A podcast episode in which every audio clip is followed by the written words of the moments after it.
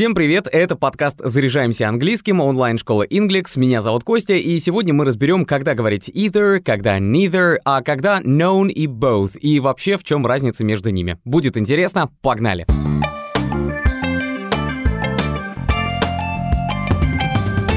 Для начала напомню, что either и neither — это союзы или conjunctions, служебная часть речи, которая связывает между собой простые предложения в составе сложного и однородные члены предложения. Either и neither произносятся по-разному в британском и американском варианте. Вот только что я произнес эти союзы так, как они звучат в американском английском, и буду дальше продолжать так делать по ходу всего выпуска, чтобы не путаться. А вот британский вариант звучит как either и neither, так что можете выбрать то произношение, которое больше нравится вам вам. Об этой разнице даже песни есть у Луи Армстронга и Эллы Фиджеральд.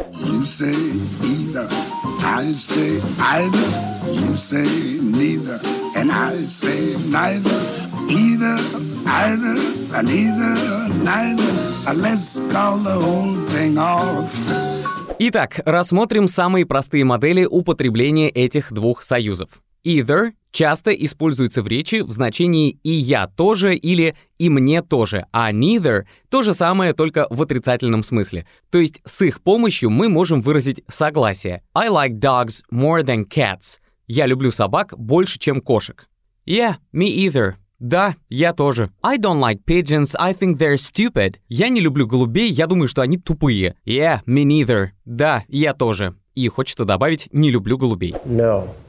Me neither. Другое значение either — это оба, а также и то, и другое. А neither — ни то, ни другое. What do you like the most? Comedies or thrillers? Что любишь больше всего? Комедии или триллеры? Either. И то, и другое. What do you prefer in the morning? Tea or juice? Что вы предпочитаете утром, чай или сок? Neither. I like hot water with a slice of lemon. Ни то, ни другое. Я люблю горячую воду с кусочком лимона. Особенности согласия с отрицательным высказыванием мы разберем чуть дальше, а пока давайте подробнее поговорим о случаях употребления существительными, глаголами и местоимениями, а также рассмотрим разные варианты перевода этих двух союзов. Either и neither употребляются перед исчисляемыми существительными в единственном числе. My dad has a huge library at home.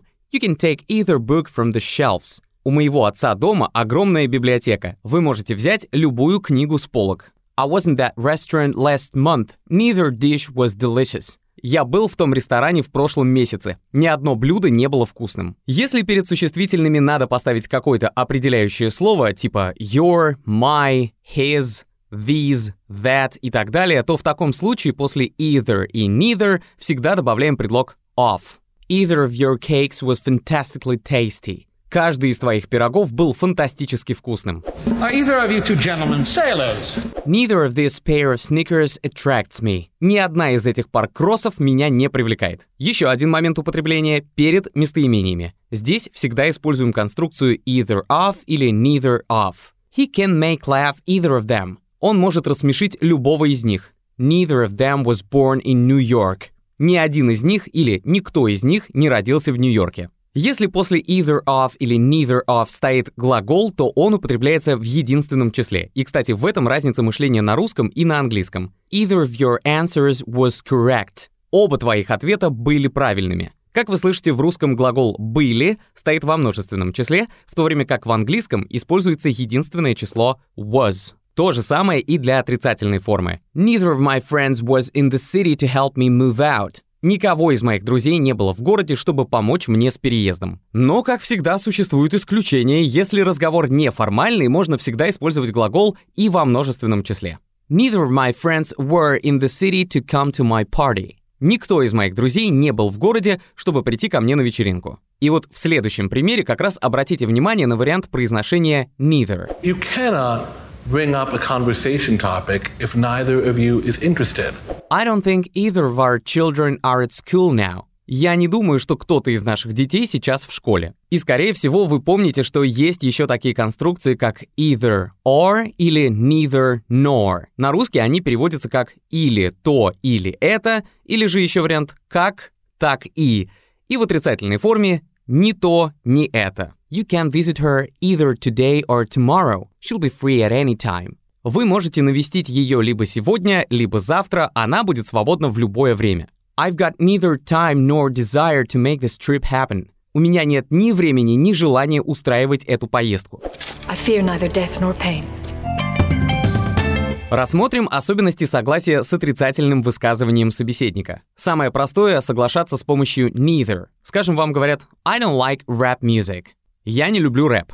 Для того, чтобы согласиться в отрицательной форме, вначале ставим neither, затем вспомогательный глагол, то есть do, have, be, и дальше уже поставим подлежащее, то есть того, кто согласен с выраженным мнением. Итак, I don't like rap music.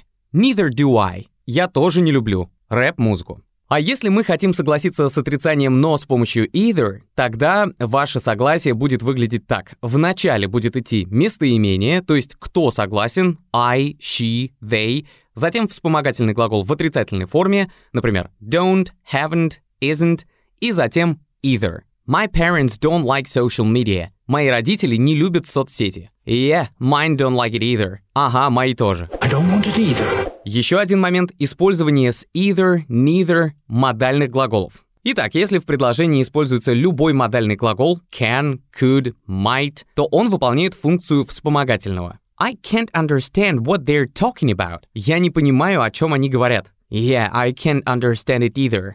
Ну да, я тоже не понимаю. В случае с either в ответной фразе используется модальный глагол в той же форме. В этом примере отрицательный модальный глагол can't. Если мы хотим сказать предложение с neither, то тогда в ответе модальный глагол будет менять свою форму на противоположную. I can't do your job, I have no time for it. Я не могу выполнить твою работу, у меня нет на это времени. Neither can I. Я тоже не могу. Теперь обсудим, когда употребляется none. Это отрицательное местоимение. Синонимами будут not any, то есть никакой, а также not one, не один. И местоимением none заменяют исчисляемые и неисчисляемые существительные в предложениях. Did you have any contacts with locals there? У тебя были какие-то контакты с местными? None. Никаких. Или можно перевести как «ни одного». И, конечно, поговорим об особенностях употребления none. Когда none заменяет подлежащее, то сказуемое, то есть глагол, будет зависеть от исходного существительного. Здесь все просто. Существительное было в единственном числе, глагол тоже будет в единственном. А если во множественном, то и глагол будет во множественном. I bought two lottery tickets, but none were winners. Я купил два лотерейных билета, но ни один из них не оказался выигрышным. None здесь относится к tickets, поэтому глагол после него стоит во множественном числе. You. Как и в примере с either, neither, к known часто прибавляется предлог of. И вот эту форму none of мы используем перед существительными с определенным артиклем the вместе со словами-определителями this, that, my, your и личными местоимениями. None of them was invited to that after party. Никого из них не пригласили на автопати. И здесь важно подчеркнуть одну небольшую разницу в употреблении none of и neither of. Обе эти формы мы используем с местоимениями и исчисляемыми существительными множественного числа. Когда говорим о двух объектах, тогда используем neither of, когда речь идет о трех или более объектах, тогда используем none of. Neither of my parents can swim. Никто из моих родителей не умеет плавать. Родителей максимум двое, поэтому neither of. None of the students of this university studied French. Никто из студентов этого университета не учил французский. Тут понятно, что студентов гораздо больше, чем двое. А вот пример из «Властелина колец», когда Фродо сожалеет о том, что вся история, в которую он и его друзья попали, произошла. I wish none of this had happened. Ну и точно так же, как и в случае с neither of, по умолчанию после none of употребляется глагол в единственном числе, даже если объект стоит во множественном. А если вы любите неформальное общение больше, тогда можете использовать глагол и во множественном числе после none of. None of these questions was interesting. Ни один из вопросов не был интересным. Или же None of these questions were interesting. И это уже неформальный вариант той же фразы. Слово both переводится на русский как оба или обе, то есть это слово служит для объединения каких-то двух предметов или людей. I can do both things, dancing and singing. Я могу делать и то, и другое, и петь, и танцевать. Если говорить о нюансах употребления, то, во-первых, both используется существительным, когда перед ним нет слова определения. Both girls look pretty. Обе девушки выглядят симпатично. Если же слово определитель, ну то есть артикль the или любые притяжательные местоимения типа theirs, my, стоит перед существительным, тогда к both добавляется предлог of. Либо же можно говорить и без него. Нет никакой разницы. Both of my brothers are hockey players. Оба моих брата — хоккеисты. Both my brothers are hockey players. Видите, никакой разницы. Aw, that's nothing. One time in spring carnival, I beat both my brothers in the cow dung toss. А вот если стоит личное местоимение us, you, them перед существительным, то тогда употребляется форма both of.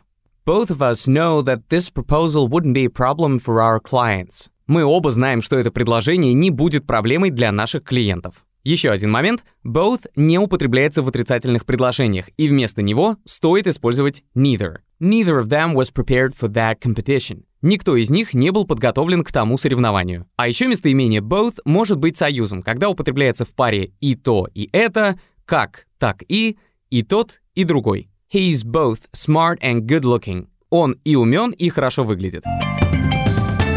Разобраться с этой темой и с другой грамматикой вы можете вместе с преподавателем в нашей онлайн-школе. Вы будете не просто учить правила, а делать упор на разговорную практику, чтобы потом использовать эту грамматику в речи. Плюс в нашей школе используется коммуникативный подход, поэтому на уроке каждое упражнение работает на развитие устной речи. Вы учите слова, слушаете аудио, смотрите видео, читаете тексты и сразу проговариваете все темы, отвечаете на вопросы и делитесь своим мнением. Результат — вы говорите правильно и уверенно. Протестировать обучение вы можете на бесплатном вводном уроке, где познакомитесь с преподавателем, сформулируете цель и получите персональные рекомендации по обучению. И если решите начать учиться в Inglix, по промокоду подкаст мы подарим вам скидку 30% на первую оплату уроков с русскоязычным преподавателем. Ссылку на школу оставили в описании выпуска.